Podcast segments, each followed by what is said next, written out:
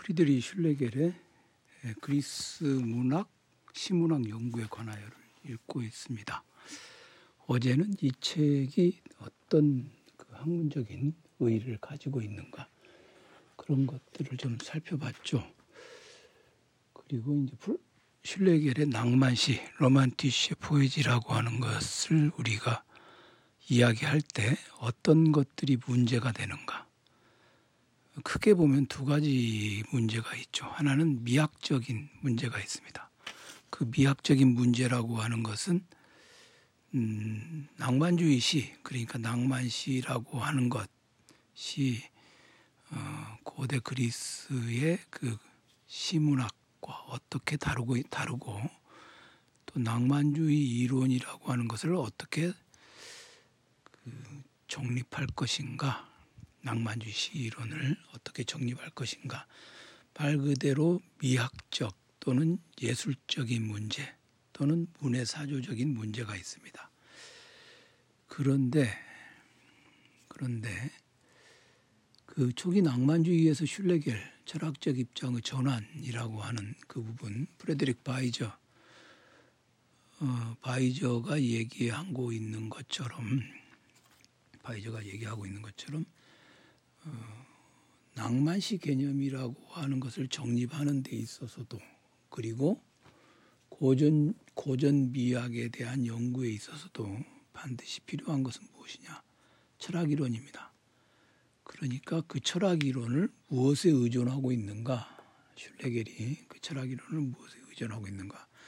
처음에는 피트에 의존하고 있었는데 그 피트에 의존하고 있던 슐레겔이 어, 그러니까 피트에 의존해서 피트에 의존해서 그리스 시문학을 모범으로 삼아 하나의 고전 시 이론을 또는 고전 미학을 고전 미학을 정립하려고 했으나 프레드릭 바이저의 주장에 따르면 주장에 따르면 저도 이것이 상당히 수긍 이것에 상당히 수긍하고 있는데요. 이 낭만주의 프레드릭 프리드리히 프리드리히 프레데릭 프리드리히 first name이 같으니까 혼동되는데 프리드리히 슐레겔과 같은 일이 이 시기에 낭만주의자들에게 강력한 영향을 미친 사람은 피히테죠. 그러니까 피히테의 관념주의, 피히테의 Idealismus가 데카르트부터 이어져 와서 데카르트, 칸트 그리고 어, 피히테의 선행자인 라인홀트 이런 사람들로부터 이어져 내려온 그 하나의 그 Grundsatz 이 책에서는 토대주의라고 번역을 하는데 낭만주의 명령에서는 저는 이걸 토대주의라고 번역을 하면 이게 이 말 자체가 굉장히 foundationalism 즉 포괄적인 말이에요 영어로는 그래서 뭐 이슬람 근본주의 그럴 때도 이 말을 쓸 수 있거든요. 그래서 이걸 기초주의라고 저는 예전에 배웠는데 어, 전 지식학의 정초 그래서 기초라고 해서 기초주의라고 이걸 배웠는데 그래서 저는 저에게 익숙한 개념을 쓰겠습니다. 그러니까 어, 피테의 그 기초주의적 또는 관념주의적인 이런 것들의 정초를 하고 있다가 하고 있다가 아주 짧은 시기에 낭만시 개념으로 또는 낭만주의 미학으로 전향해 가는데 이 전향의 가장 근본적인 또는 결정적인 요소는 뭐냐? 그건 피테의 철학을 폐기하게 된 것이다. 그렇게 얘기를 하죠. 요 문제는 요 요 요 논점은 제가 이제 거론을 하기는 해놨는데 요거는 지금 우리가 그리스 시문학 연구에 관하여라고 하는 책을 읽는 데는 그렇게 뭐 직접적으로 관련이 없어요.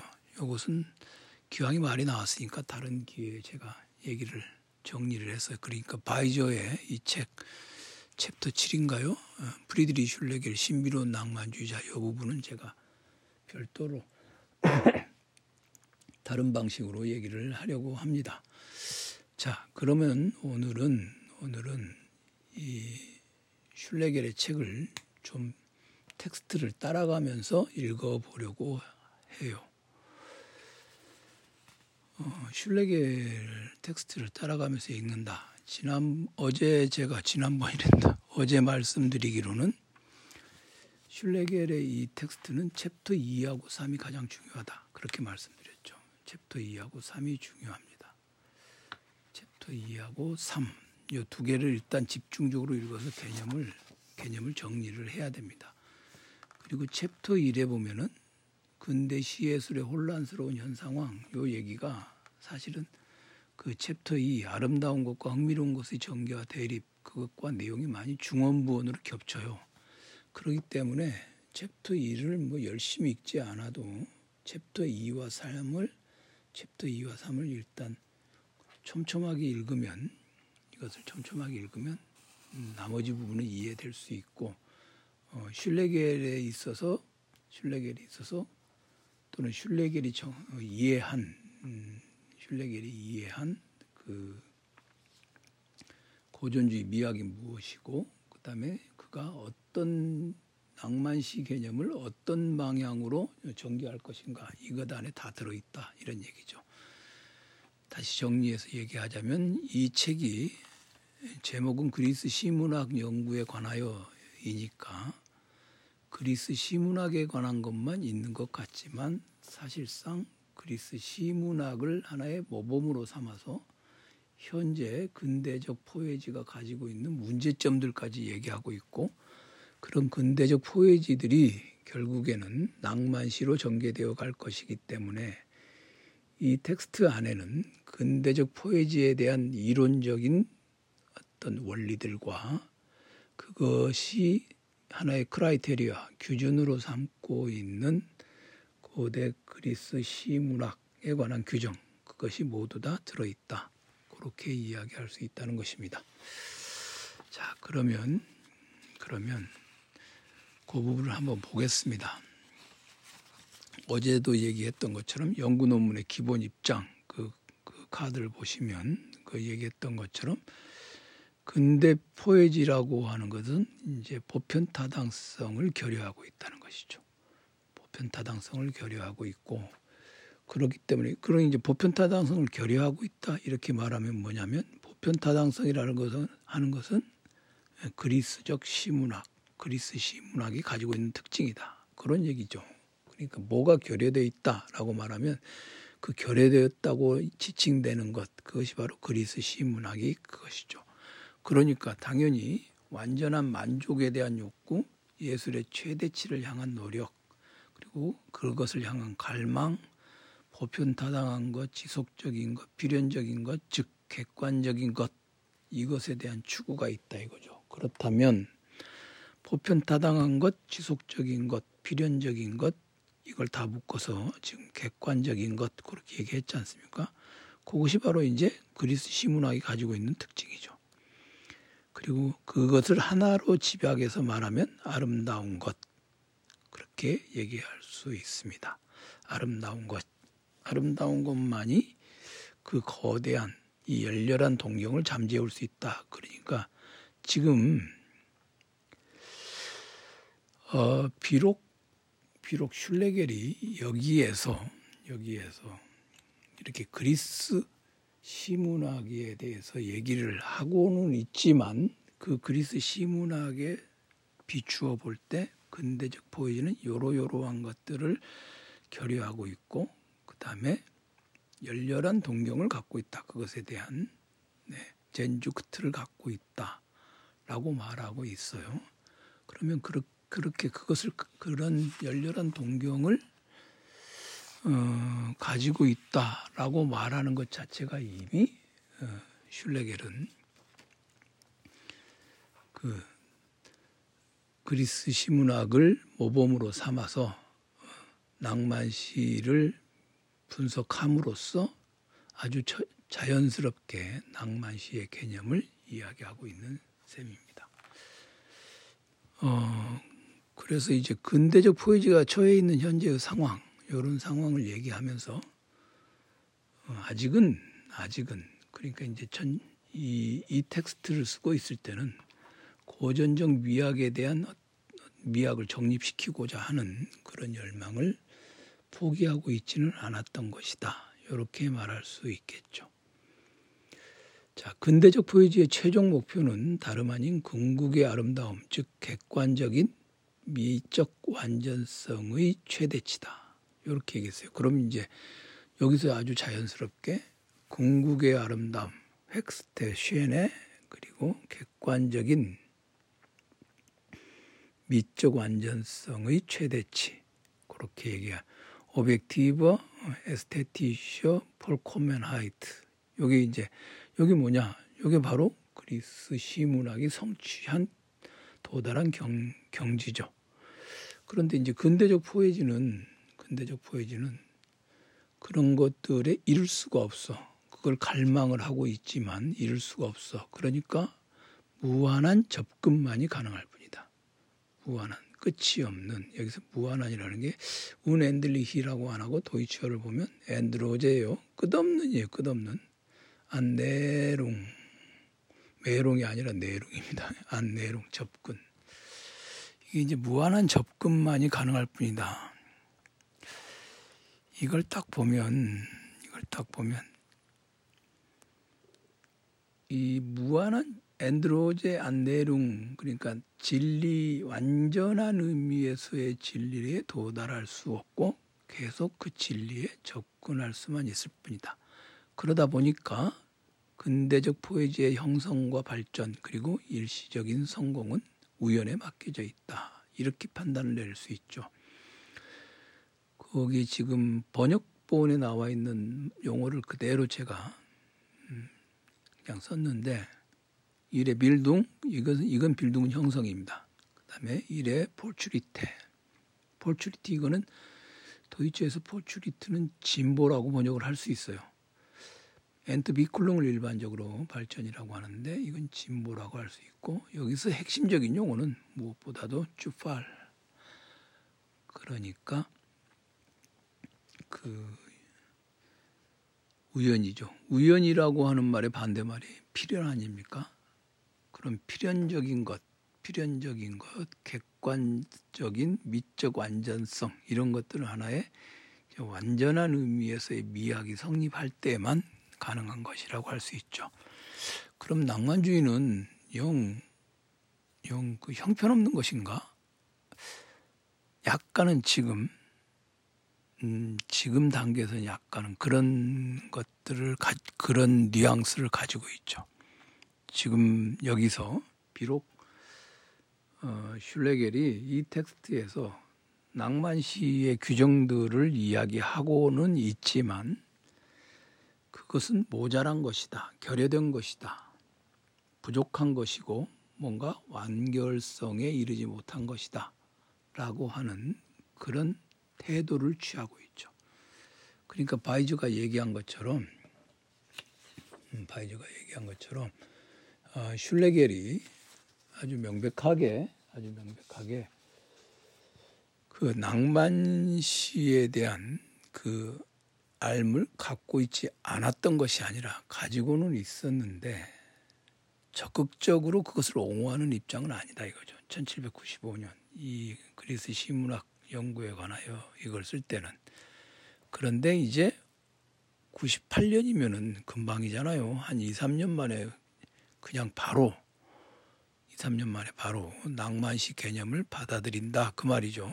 그러니까 이건 굉장한 불연속성이 있는데 기본적으로는 그렇지만 고전주의 문학을 음, 드높이고 있던 이 그리스 시문학 연구에 관하여 여기에도 분명히 낭만주의 미학에 대한 거의 완전한 규정과 파악이 있어요.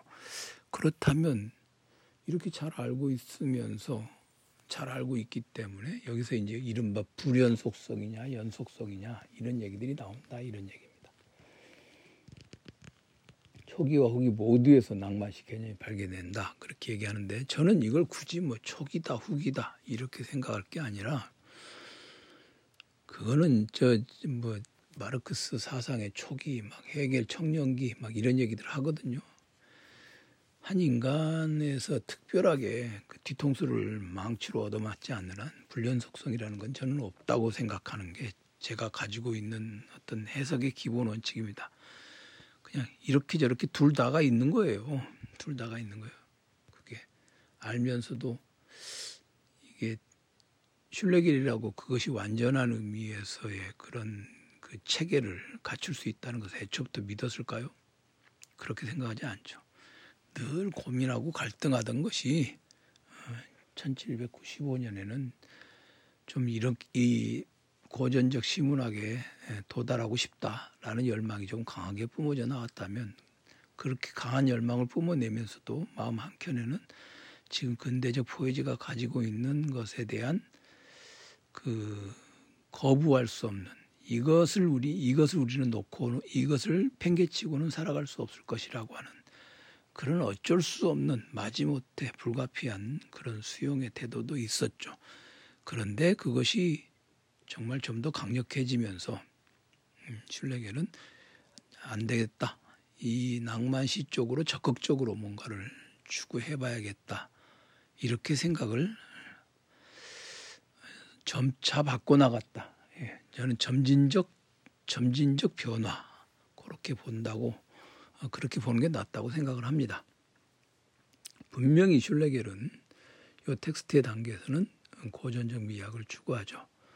그러면서도 근대적 포에지의 현상학을 어, 뚜렷하게 알고 있는 마음속에서 갈등이 오고 가고 있는 그런 상황이라고 할 수 있겠죠. 음.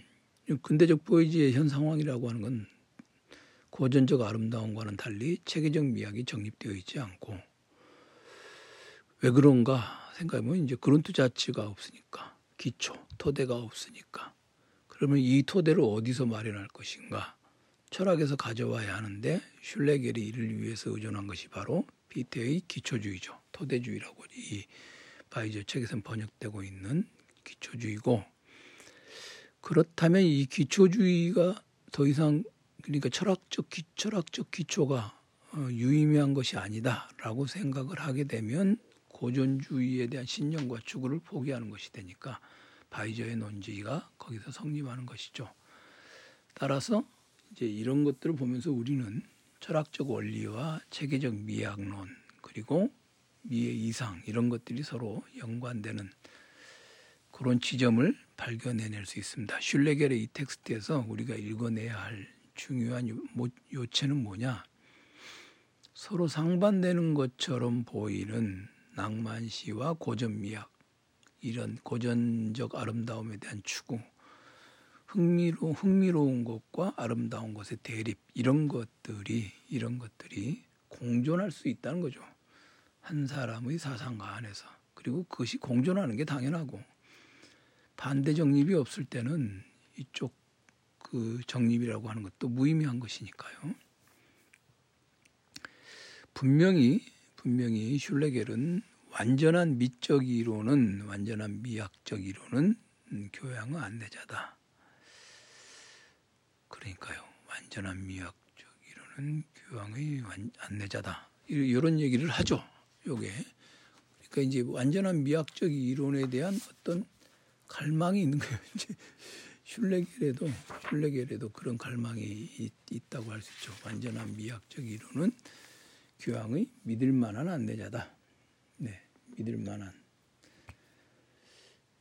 음, 주피얼레스인 거 어, 믿을 만한 안내자다. 교양의 믿을 만한 안내자다. 그리고 이제 이 안내자가 배그바이저인데요. 배그가 길이거든요. WEG 배그. 그러니까 음, 패스파인더라고나 할까요? 그렇게 얘기할 수 있죠. 그러니까 믿을 만한 교양이라고 하는 것은 그게 바로 이제 여기서는 교양이라는 단어가 완전한 미적 이론이라고 하는 것, 이것은 고전 미학을 얘기할 것이고요. 그래서 올바른 개념들, 리티그, 올바른 개념들을 가지고 예술을 다시 제 궤도에 올려놓아야만 한다. 이런 것들이 이제 어, 슐레겔이 고전 미학을 추구하는 것에 대한 그, 그의 결심을 드러내 보여주는 그리고 보편타당한 진리를 추구해야 하고 이론은 오로지 객관성을 통해서만 자신의 사명을 이룰 수 있다. 음, 누가 두어이 오백티비테트 그러니까 객관성을 통해서만 이 객관성이라고 하는 것은 바로 그 근대적 포이지의 최종 목표는 다름 아닌 궁극의 아름다움, 즉 객관적인 미적 완전성, 그것의 다른 말에 다른 다른 말이죠. 그것을 달리 표현하면 그렇게 말할 수도 있을 것입니다. 어, 그런 그러면 이제 여러 차례 오늘 말씀드린 것처럼 슐레겔의 이 텍스트에서는 슐레겔의 이 텍스트에서는 고전 고전 미학에 대한 그런 추구를 해야겠다라는 것을 분명하게 어, 드러내 보여주고 있죠. 그렇다면 이것을 이제 어떻게 어떻게 얘기를 하느냐? 2장 마지막에 보면 이 책 83페이지를 보면요. 이런 얘기를 해요. 이런 얘기, 이 지금 슐레길이 여기 적어 놓은 얘기는 아주 상투적으로 널리 이 당시에 그러니까 도이치 신헬레니즘 시대에 가장 널리 사용되고 있는 그런 이야기입니다. 요 얘기는 이렇게 읽으면요 기시감이 들어요. 해겔에서도 나오고 다 나와 이 당시에 그 좀 도이치에서 프로이센에서 뭐 좀 했다 하는 사람들은 이 얘기를 다 하죠. 그러니까 이게 슐레겔의 독특한 판단이기보다는 일종의 당대의 지식인들이 당대의 사상계가 공유하고 있던 하나의 어, 공통 목표 또는 공통 원리 또는 좀 넓게 말하면 시대 정신이다. 그러니까 신 어, 18세기 도이치 신헬레니즘의 일종의 선언 선언처럼 우리가 읽을 수 있죠. 오직 그리스인에게만 예술은 욕구의 통제와 오성의 지배로부터 늘 똑같이 자유로웠다. 이건 그냥 그리스를 하나의 그냥 이상화해 놓은 거예요. idealization 해 놓은 거예요. 이상화한 거예요.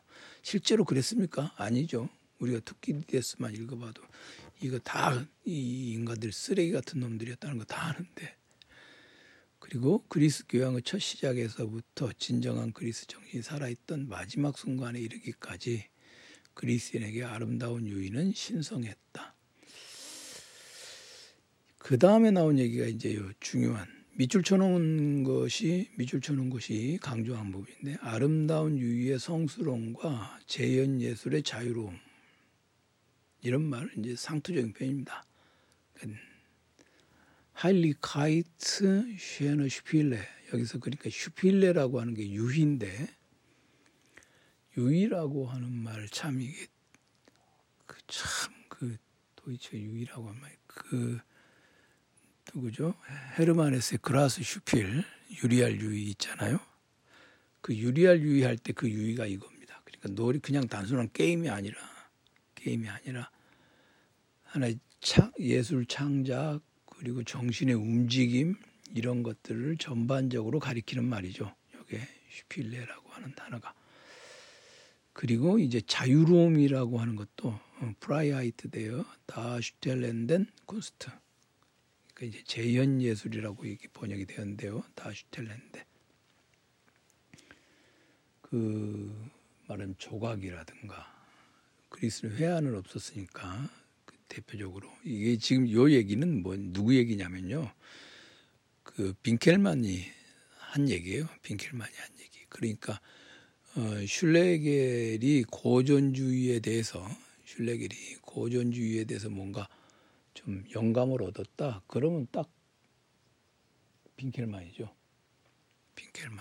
그리고 이제 어, 한 사람 더 거론을 해보자면은 칸트겠는데 바이저는 이제 그 슐레겔의 고전주의의 주요한 모티브는 칸트에게서도 있다.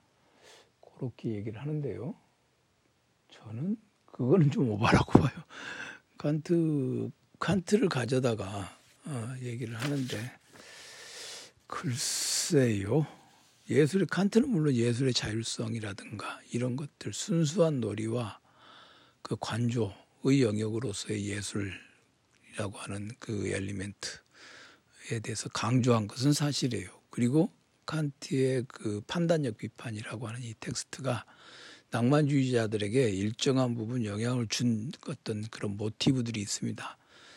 자연의 그 자연의 객관적 목적론이라든가 이런 것들이 있는데 그건 판단력 비판이 그렇기 때문에 그 선행하는 두 개의 비판들과 조금 다른 맥락 속에 되어 있죠. 무슨 말이냐? 그냥 알기 쉽게 얘기해 보면 순수 이성 비판하고 실천 이성 비판 요 두 개를 중심으로 칸트를 공부하다 보면 판단력 비판이라고 하는 영역을 굉장히 낯선 영역으로 확 들어가게 돼요.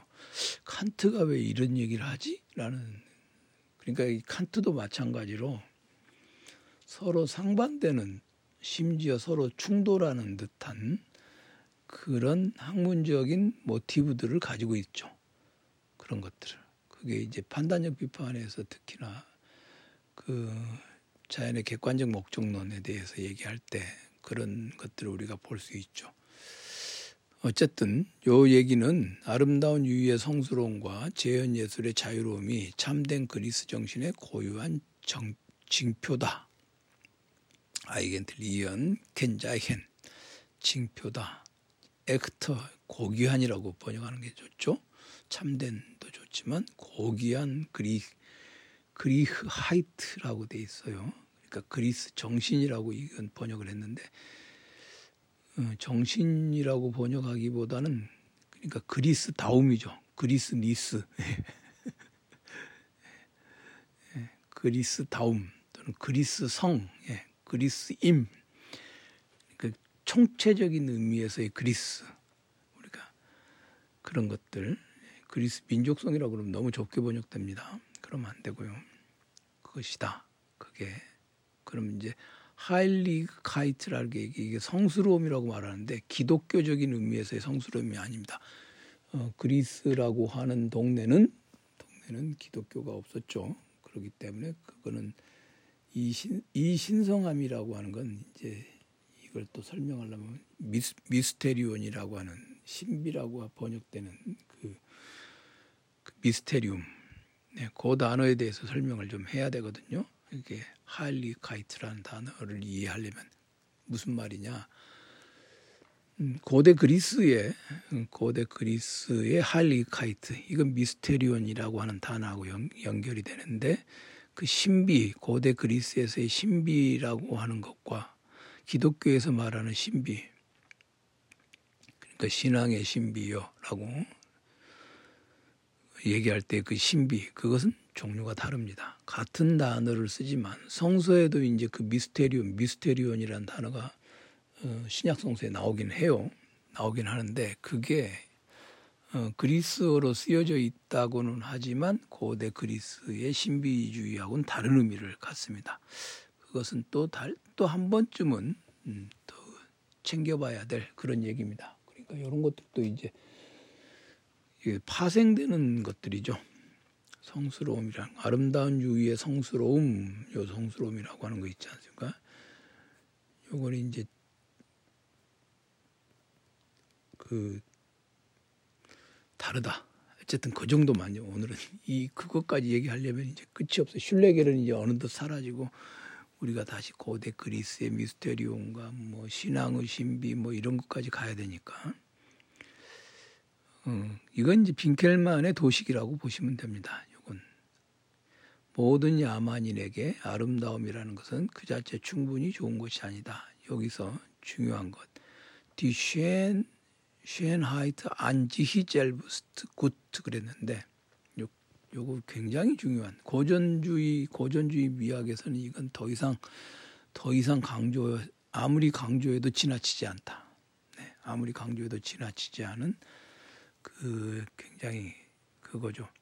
그러니까 여기 고대 그리스 정신의 고유한 징표가 뭐 이런 것이다. Heiligkeit하고 Freiheit다라고 말하는 것보다 더 중요한 건 여기서 아름다움은 그 자체로 충분히 좋은 것 그것이라는 그 규정이에요. 그게 고전주의 미학의 규정입니다. 아름다움이 뭐냐? 여기서 이제 Schönheit하고 gut죠, gut, 좋음. 네, 그러니까 진리와 선과 미, 진선미 요 세 개는 일체의 것이다. 하나의 것이다. 하나로 통일되어 있는 것이다. 그 아름다움 그 자체 그게 바로 이제 고전 미학이 추구하고 있는 이데아죠. 이념이죠. 그러면 이제 그것은 아름다움을 아름다움 자체로서 아름다움을 이용해서 뭔가를 하려는 아름다움이 다른 것의 수단이 되지 않고 그 자체로 추구해야 될 어, 목적이 되는 것이니까 바로 목적 없는 유희가 되는 거죠. 예술 창작 활동이라고 하는 것은 목적 없는 유희가 되는 것이고 그것 자체 안에 그거 자체 안에 아무런 외부의 조건에 의존하지 않는 그 자체 안에 목적이 들어 있는 것입니다. 그래서 이것을 목적 없는 유희의 무조건적 한목적성 이렇게 말해놨는데 이게 고전주의 비약의 기본적인 명제입니다. 중요합니다. 이게 여기 고전주의 비약의 기, 근본 명제가 뭐냐? 아름다움이라는 것은 그 자체로 충분히 좋은 것이다. 그리고 그것이 바로 목적 없는 유. 그렇다면 음, 어, 쿤스트베르크 그러니까 예술 작품이라는 것은 예술 작품을 만들어내는 에어셰풍 창작은 뭐냐?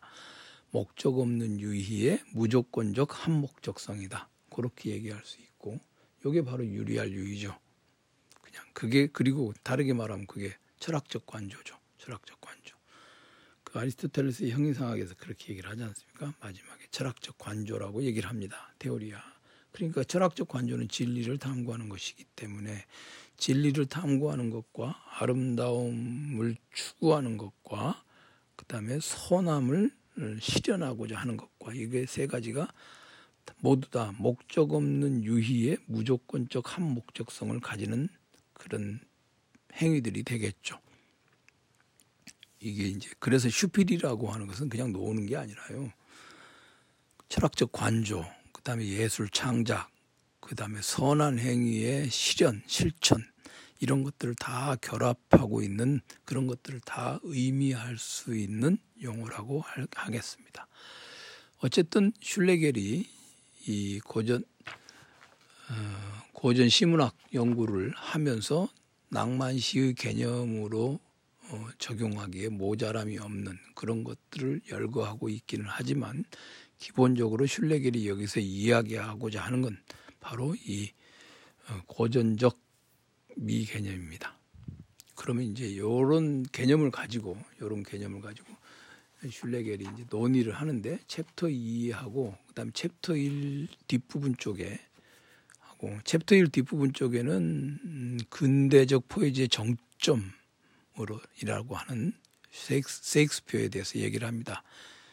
기펠데 모데르넨 포에지 그러니까 근대 근대 포에지의 정점이라고 하는 그 세익스피어를 얘기하고 그다음에 이제 챕터 2에서는 괴테를 예를 들어 말을 합니다.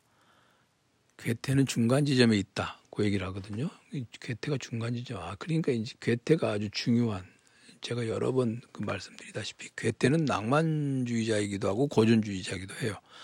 괴테는 괴테라는 사람은 괴테라는 사람을 그러니까 샘플로 가지다가 연구를 딱 해버리면 낭만주의하고 고전주의 모두 다 아, 모두 다 우리가 알 수 있죠. 그는 이렇게 그는 흥미로운 것과 아름다운 것 그리고 기교적인 것과 객관적인 것의 중간 지점에 있다. 중간 지점 인데요 밑에 이 중간 지점에 있다. 중간 지점이라는 말은 지격 그냥 있는 고지것대로 읽으면 중간인데 어, 미텔룸 그러면 매개라는 말이 돼요. 연결한다. 그러니까 괴테는 연결 연결점이죠. 연결점. 그 고전주의가 결정 결 고전주의의 최종 성과를 드러내 보이면서 동시에 동시에 그가 낭만주의로 이행해가는 그러니까 결절점이라고 할 수 있죠. 괴테가 그 중간 지점에 있다. 흥미로운 것은 근대적 포이지고 아름다운 것은 고전시고 기교적인 것 이런 것들은 고전 근대적 포이지고 객관적인 것 이거는 이 책 67페이지에 그런 규정이 있어요. 괴테에 대한 규정. 요거는 음, 고전 미학의 개념이기 때문에 그러니까 괴테나 그 셰익스피어는 근대적 포에지 그리고 고전적 미의 이상 이런 것들을 구체적인 로 구현한 사람들로서 확인해 볼 수 있는 사례다. 그렇게 어, 보겠습니다. 내일 수요일에는 그 괴테와 섹스피어에 대한 그 슐레겔의 분석을 한번 좀 살펴보고 그다음에 목요일에는 챕터 3에 있는 그리스 시예술에 나타난 미의 이상 이 부분을 보면서 그래도 이 책이 그리스 미예술 이예술에 나타난 어, 미의 이상에 관한 책이니까 어떻게 고전주의 미학을 분석하고 있는가 그걸 한번 자세히 보겠습니다.